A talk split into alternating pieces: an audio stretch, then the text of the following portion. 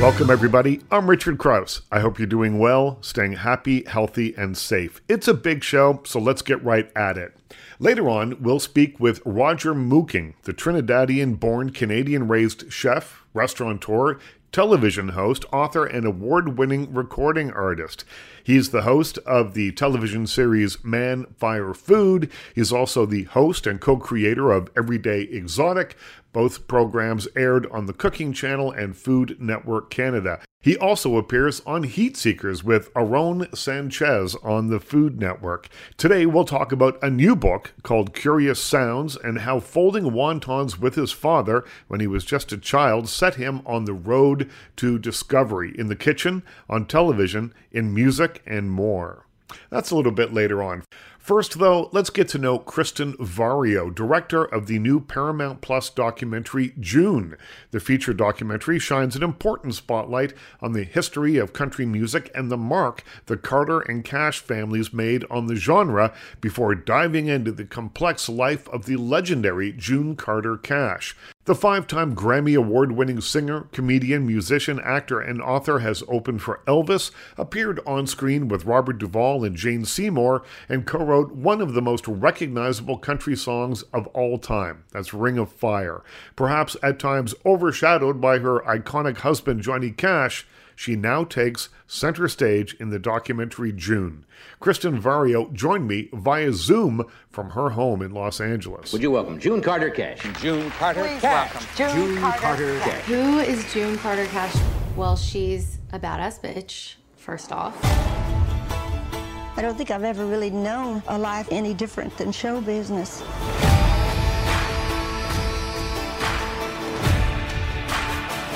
She's one of the most talented women in country music. June's songs are based on emotion. You couldn't deny her. She had this spark, the it.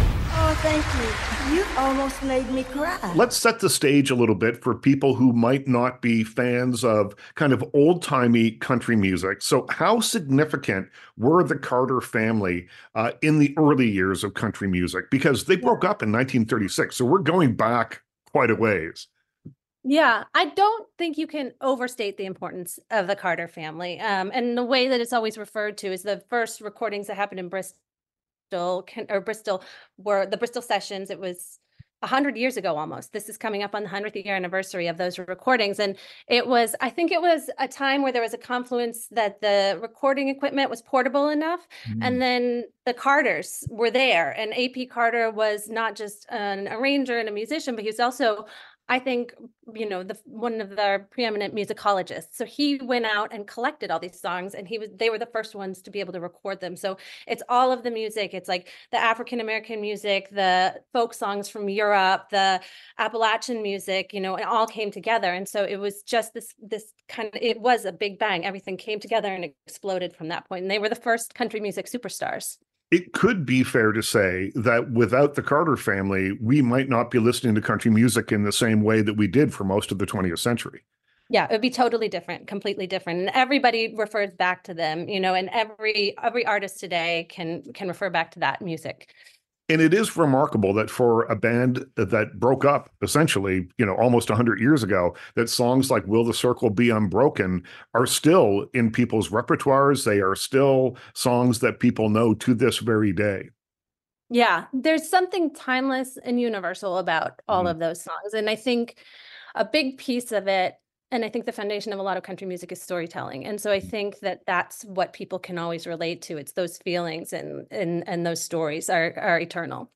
Well, I always compare country music to punk rock because although they seem like they're on opposite ends of the spectrum, uh, and probably sonically they are, but Mhm. the thing that makes great country music and the thing that makes great punk rock music is authenticity.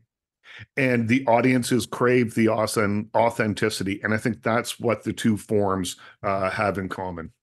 Yeah, yeah, I would agree. And I think probably the audiences can probably smell out a faker too, you know? Yeah. Absolutely. Yeah. So, uh, June Carter is, of course, the subject of your film. Mm-hmm. Uh, and you've said that she is an endlessly fascinating person. What drew you to her specifically? Um, well, I mean, I think it was a great gift to me as a filmmaker because she had she was she's amazing to look at. She's an amazing entertainer. So you've got that on the surface and there's so much footage of her because she was in front of audiences from the time she was eight essentially or six or eight. And um, so there's just a wealth of material there. She's totally brilliant.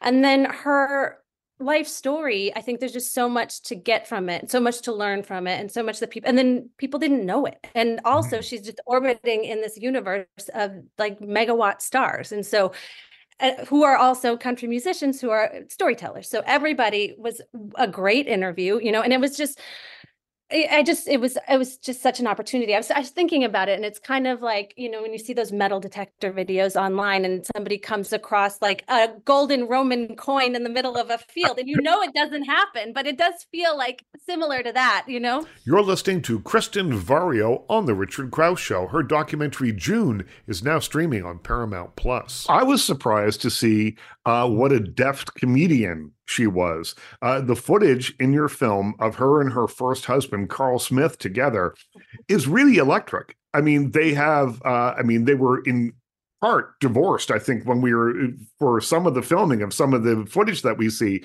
Uh, not that you might, I don't know if people knew that they were divorced at that point or not. I don't think so because it would have been such a scandal.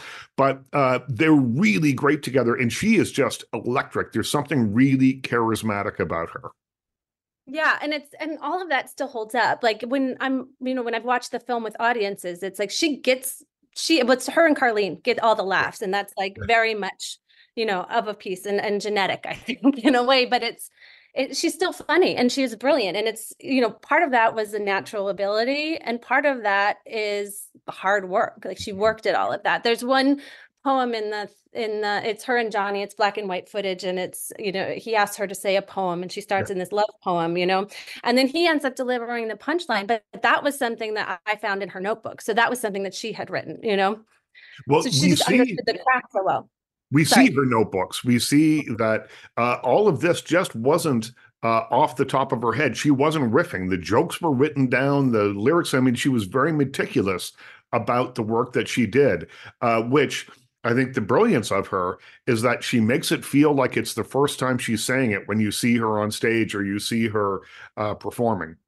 Yeah. And I mean, I think she also was brilliant at improvisation as well. So it's like all of those pieces kind of come together in those performances. So there are jokes that, you know, that are her jokes that she leans on, but she's like very quick on her feet. And you can see that when she's doing like interviews with Johnny Carson. Like she's very quick to kind of put him back on his heels, you know, and it's it's amazing, you know, it's amazing to watch. Some of the older archival footage uh, I Mhm. thought was remarkable, like the stuff we just talked about with her and Carl Smith.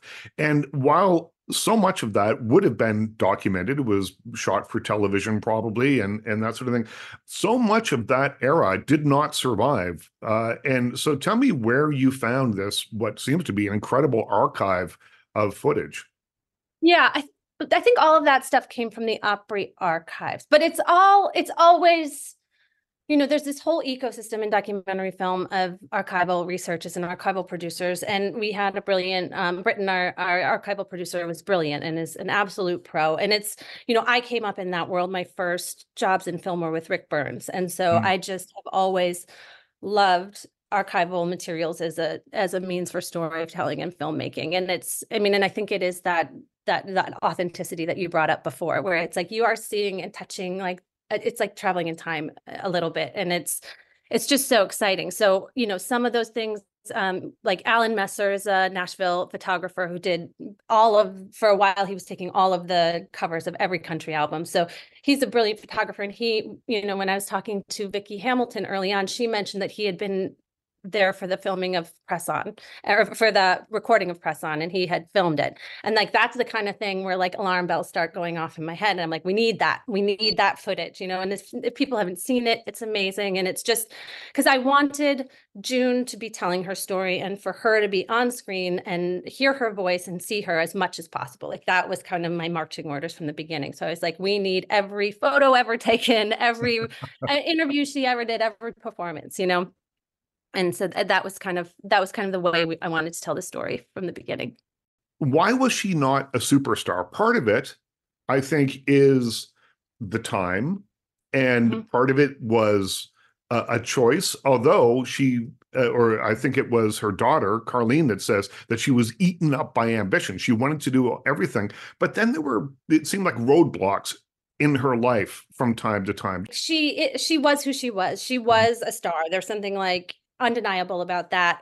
But she also existed in a time and a place. And so, you know, right before her, like her family had obviously been huge stars and there were other like solo female artists who during the war had been huge stars but because of just you know how history unfolded uh, nashville ended up being the place that was the center of country music because they were the show that had gotten the biggest they had that strongest radio signal basically um, which was a, a more conservative place. And then it was the post-war era where women were supposed to be going back into the home. And so that i think was that was this kind of valley that she fell into because after her, you know, she kind of paved the way in a lot of ways for people like Dolly and Loretta and all those people that came right after her. And she just was in this really tricky spot. And I think that that was probably a lot of it.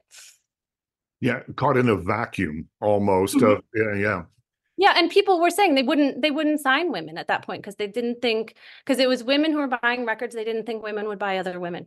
Which you know, I'm you know Taylor Swift and Beyonce obviously proved that wrong this year. But I mean, I think that that was the that was something that people believed for a long time, and they weren't giving headlining tours to women. You know, they would have they we talked about in the film the girl singer you know and dolly parton was a girl singer and she you know she struggled to get out of out of that role as well and that was even later than june so it was it was a lot for one person to go up against i think June Carter was an incredible artist in her own right. If you only know June Carter Cash, you're missing a whole lot of things. Tell me a little bit about getting uh, Carlene Carter uh, involved. You are going to make a film about her mother. Uh, there is a, a definitely, you know, as the film bears out, a story to be told there. But I'm sure that when you are related to one of the most famous names in country music, that uh, other people may have approached her at some point and they're put a only want to talk about Johnny's drug abuse or something, you know, put a put a darker spin on the story. How did you convince her to come on board? Um, I mean, I think that the impetus for the story came from the family, and I think that um, they, I think that they understood that they that they want their mom's story to be told, and I think there's been enough time that's passed since her passing that they've they're in a place where they can reflect on it honestly. And from the beginning, they wanted to tell a full story. They didn't want to just do like a career highlights reel because a lot of you know what's so important about her is her strength and the fact that she like made it through all these obstacles. And uh, you know carlene i think especially well carlene and john carter both they feel you know that the carter name is important. And like the reason we know about the carters is because of june. And they both know that it's their that they need to carry that on now. And they feel very strongly that that they are you know the carter family now. And they're the next generation. So they want everybody to know that She was born with one of the most famous names in country music. She just wanted to be a superstar. I don't know if a lot of people know that she wrote Ring of Fire. She wrote Ring of Fire, okay? I'm going to sing my version the way it was written in the beginning. Love is a burning thing. Why do you think it is that uh, June Carter Cash is not in the Country Music Hall of Fame? I don't know. I do not know. And I hope that that gets rectified soon. I mean, I think it is. Cause yeah, cause they put, when they put the Carter family in, it was her, it was the original Carter family, which is her aunt and her mother and her uncle. Um, and I don't know.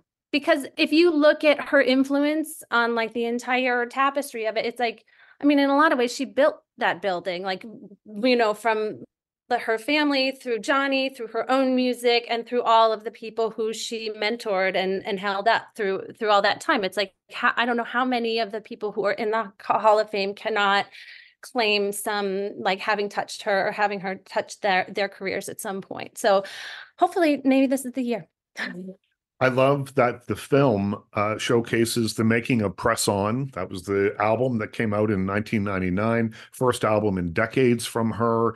Uh, won a Grammy Award. Uh, just, you know, fantastic stuff all around. Nice late career uh, blossom to have is a fantastic thing.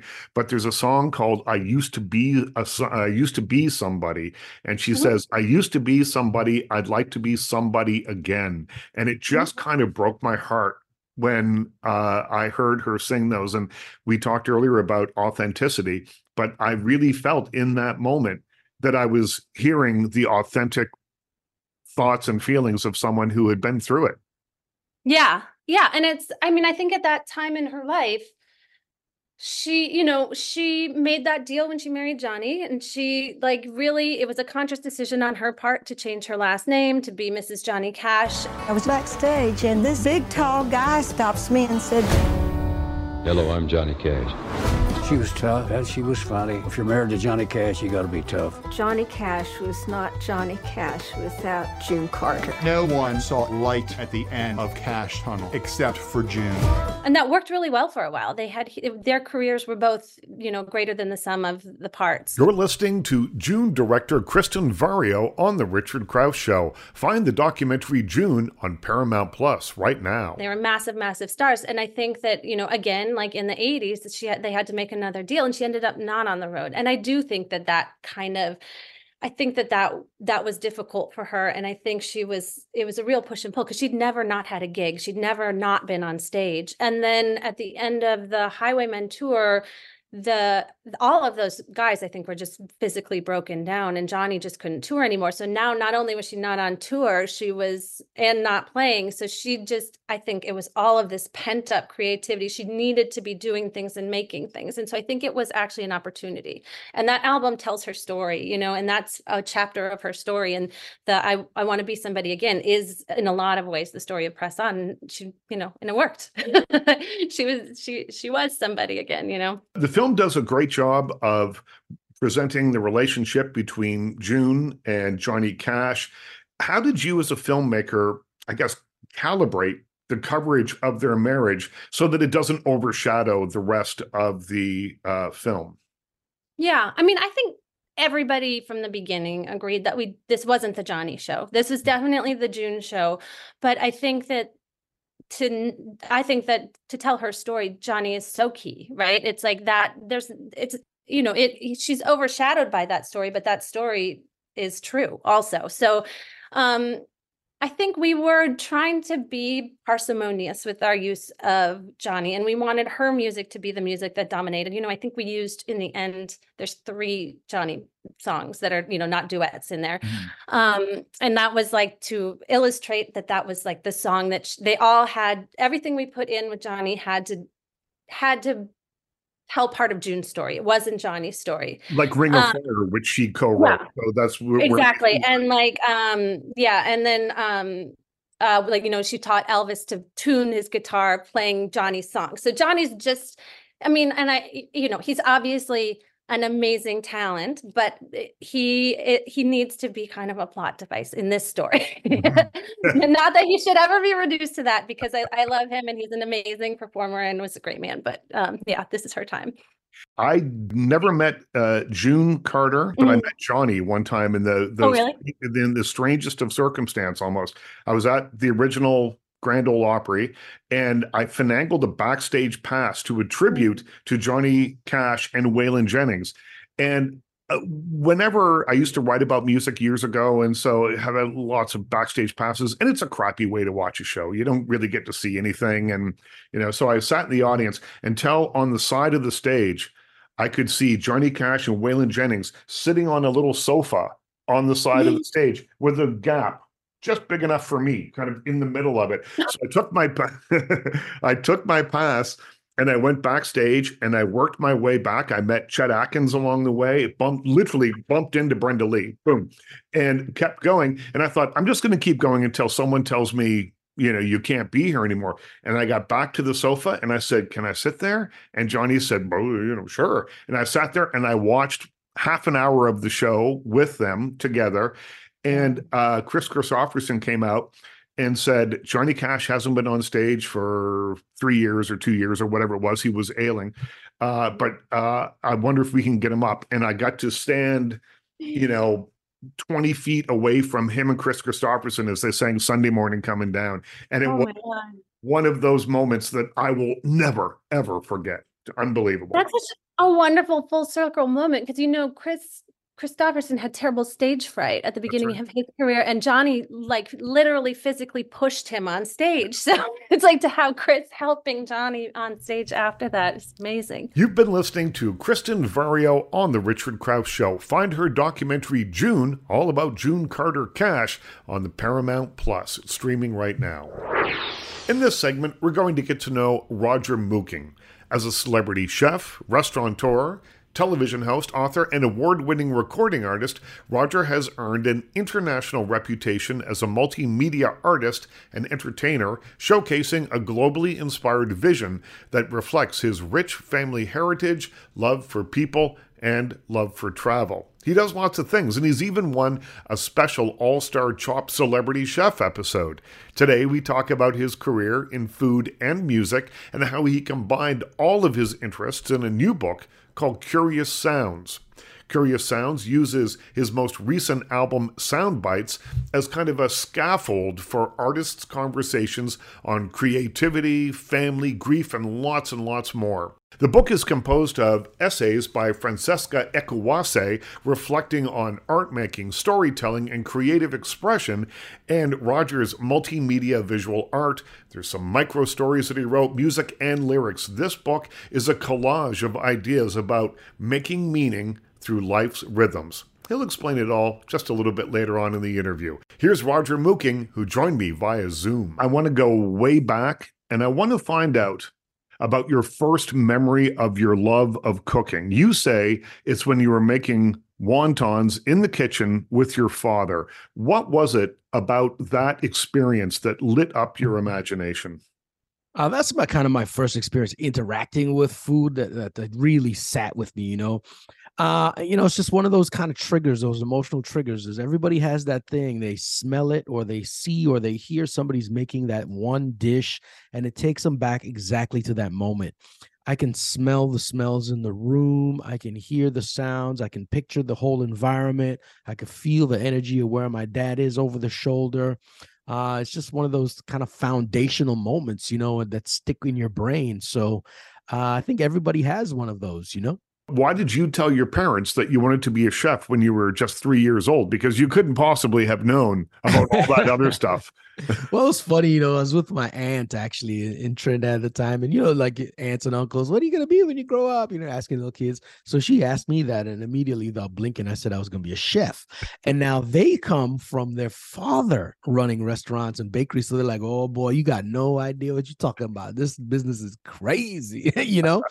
uh, so I didn't know. I just, I for some reason, I, I just grew up with kind of a, a knowing persona, and I knew that that was in my cards and I, I, just called it that day. You are a creative person. Uh, you do all sorts of things. We're going to touch on on a few of them. Uh, but what is it about restaurants that uh, keeps you going at it? You know, restaurants are just a fulcrum of a community. They're such a meeting place. Uh, I've learned more in restaurants than I have in any type of education, any boardroom, any production facility, walking around the streets, talking to people. It really is a microcosm of the world. You have all income stratas moving through restaurants. You know, if you're working at a really fancy restaurant, people are spending three, four hundred bucks a head at the table. The people in the back in the kitchen aren't are earning enough to do that, right?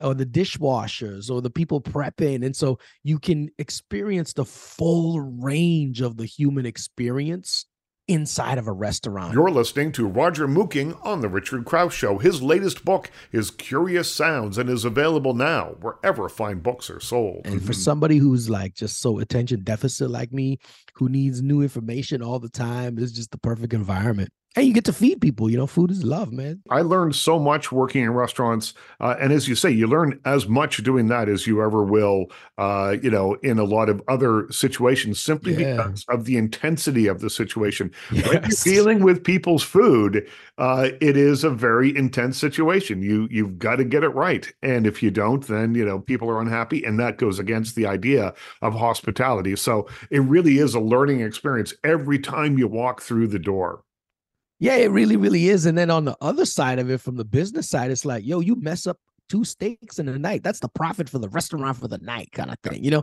Yeah. So the stakes are really high. It's a high pressure environment. There's all kind of rogue characters who work and surround themselves in restaurants and come and and and uh, are are patrons of the restaurant. So it really is just it's such a great testing ground for for yourself as a person and for learning, you know. So let's talk about your globally inspired cuisine. From my reading, uh, it is that you, it began anyway, when you grew up with your Caribbean and Chinese background.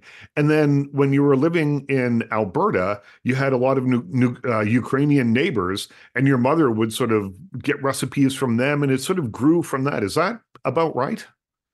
Yeah, like I said, like a three years old man, I called it. You know, so uh, the the path that you see in walking, I'm walking right now. Just, it just, I just followed the path. You know, mm. I, I didn't choose, or maybe I did choose to be in in this family.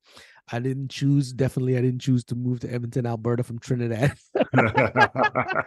uh, and then when I came to Toronto to follow music and entertainment and stuff, like there's just so many things along the pathway that just kind of led to this kind of approach to cooking and uh, you know uh, one thing that really I stick with a lot that re- that reminds me is you know I was training with these French, Swiss German, and French chefs, and they would say, "Do the stock this way." It's a very specific way you do the stock.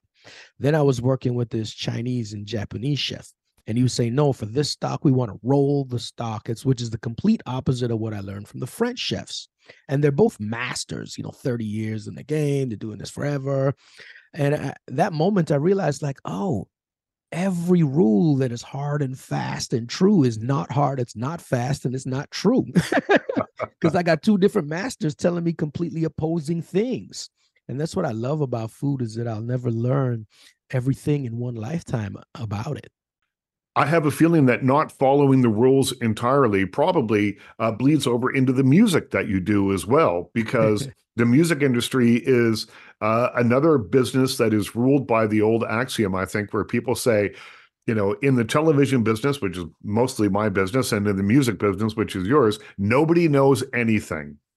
and you yeah, always yeah. have to be trying new stuff and breaking the rules to get ahead. Well, you know, I think the more and more I live, the more I think every industry is like that. You know, I talk mm-hmm. to people in accounting and finance and the stock market, or I might talk to somebody who's like washed dishes for years. And you know, there's always a new way to do an old mm. thing, and nobody really knows. I mean, if everybody knew everything about the stock market, everybody be a billionaire, right? All if all the professionals in the stock market knew knew the game, there would be trillionaires in this, right? So clearly they don't know they're just trying different things and so i just embrace that with all things and just dive headlong you know? And as a creative person someone who makes things that weren't there the day before whether it's food or music or writing or whatever it might be you say yeah. that the creative process is the same regardless of the craft. So regardless of whether it's cooking or it's uh, making music the creative process is the same. How so well, I mean, of course, the tools change, the the medium changes. You know, if I'm working with acrylics and paint, it's paint brushes. If I'm working in the kitchen, it's pots and pans and ingredients. If I'm working in the studio, it's instruments and voices. So those are all things. But at the end of the day, uh, as long as we're still standing on human art, uh, it's coming from an idea a spark. Sometimes you don't know where this spark is coming from. Mm-hmm. You know how many songs I've written in my life that have come out that I heard as a in a dream, and then I realized, oh, this is not actually a song. I got to write this down. right.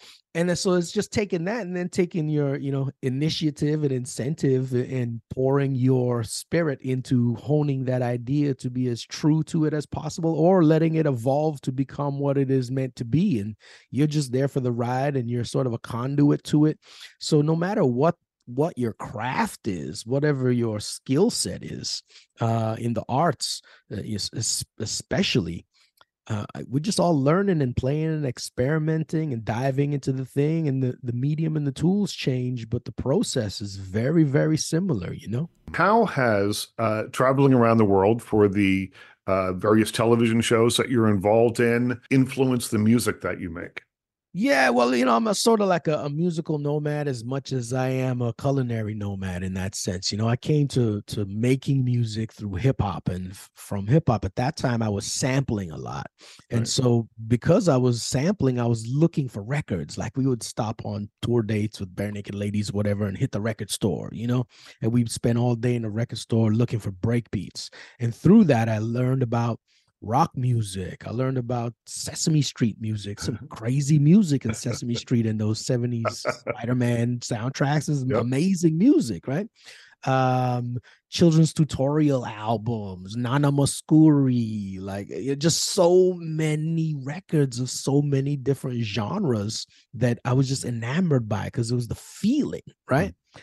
And so it's just kind of picking up on that and uh and running with it. All of this comes together in a more recent project. This is called Curious Sounds. Yeah. And uh, it's a book by Francesca uh, Ekwuyasi. She was inspired by uh, some of your music. So tell me a little bit about this project and exactly what it is. Yeah, so the birth of this just came about really earnestly. It started with, you know, like 19 I just saw the other day I had a, a voice memo in my phone from 19, 19 2019, sorry, right?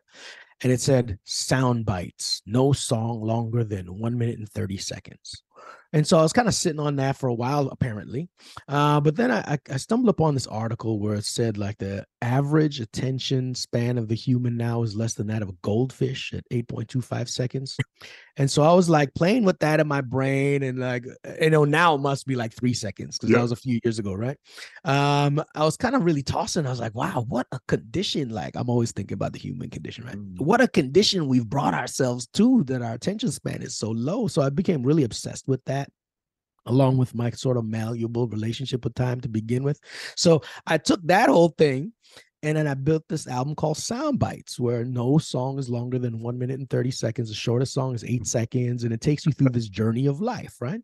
And unbeknownst, and it was such a crazy concept in listening to this thing because it really takes you from conception to the end of life if you listen to the whole 19 minute journey, right? So then I was like, this thing needs some greater context. And unbeknownst to anybody outside of my family, I've been like painting and acrylics on canvas and stuff for like the last decade or so, a little bit over a decade. And I promised I would never release anything to the world because I have a really bad habit of taking all of my hobbies and turning them into a way to make money. so I was like, this one I'm gonna keep sacred, right? And then the Sound Bites album was done. I'm like, but this needs a greater context. And so I started putting together uh, visual work, some of this stuff, and it just it, again, I just followed the path, and it just felt right. And I started putting together visuals that went with the songs, and then I, I, I was like, this still needs a little more context to it because I love I wanted to celebrate chaos in this mm. moment. You're listening to Roger Mooking on the Richard Crouse Show. His new book, Curious Sounds, is available now wherever you buy fine books. So I wrote these hundred word micro stories where you know no story is longer than hundred words and they're very para, para, parabolic, I guess parable like I guess would yeah. be a better word so they're very parable like and um and i'm obsessed with those kind of stories you know a story that you read on a tuesday and it means one thing to you on friday it means something completely different to you and you see a perspective that you had no perspective on on tuesday. So i love those types of stories i'm always going back to them. So i wanted to kind of endeavor to try and do something like that. So I put together this whole package and it's like, okay, how do we make sense of this? So I called my friend Francesca and I said, friend, you promised me that if I ever wrote stories or did a book, that you would be my editor. That was the deal we made of the after Canada Reads, right? So I was like, well, here's the moment. Here it is. And she's like, oh, I'm all in. I'm jumped in. So she jumped in and she started to do all the stuff around contextualizing all the music, all the visual work, all the micro stories, uh, how our lives came together, how our lives came together in creativity, what brought us here, uh, you know, the foibles and trials and tribulations of it all to bring us to this place and how meaningful art is in that landscape, you know? It's a book that delves into uh, different things all the way through this book. You're you're making um, larger points uh, that are, I think, really interesting, but you do it in such a concise and interesting way that I think it makes Curious Sounds something really unique. Yeah, thank you, man. It really is a celebration of chaos. You know, it's it's, it's kind of the antithesis and the celebration of our short attention span, right. right? So it's bringing short stories down. But if you sit and read through those stories, one of those stories you could sit and think about for a month. so we're expanding that hundred words into a month right. now right?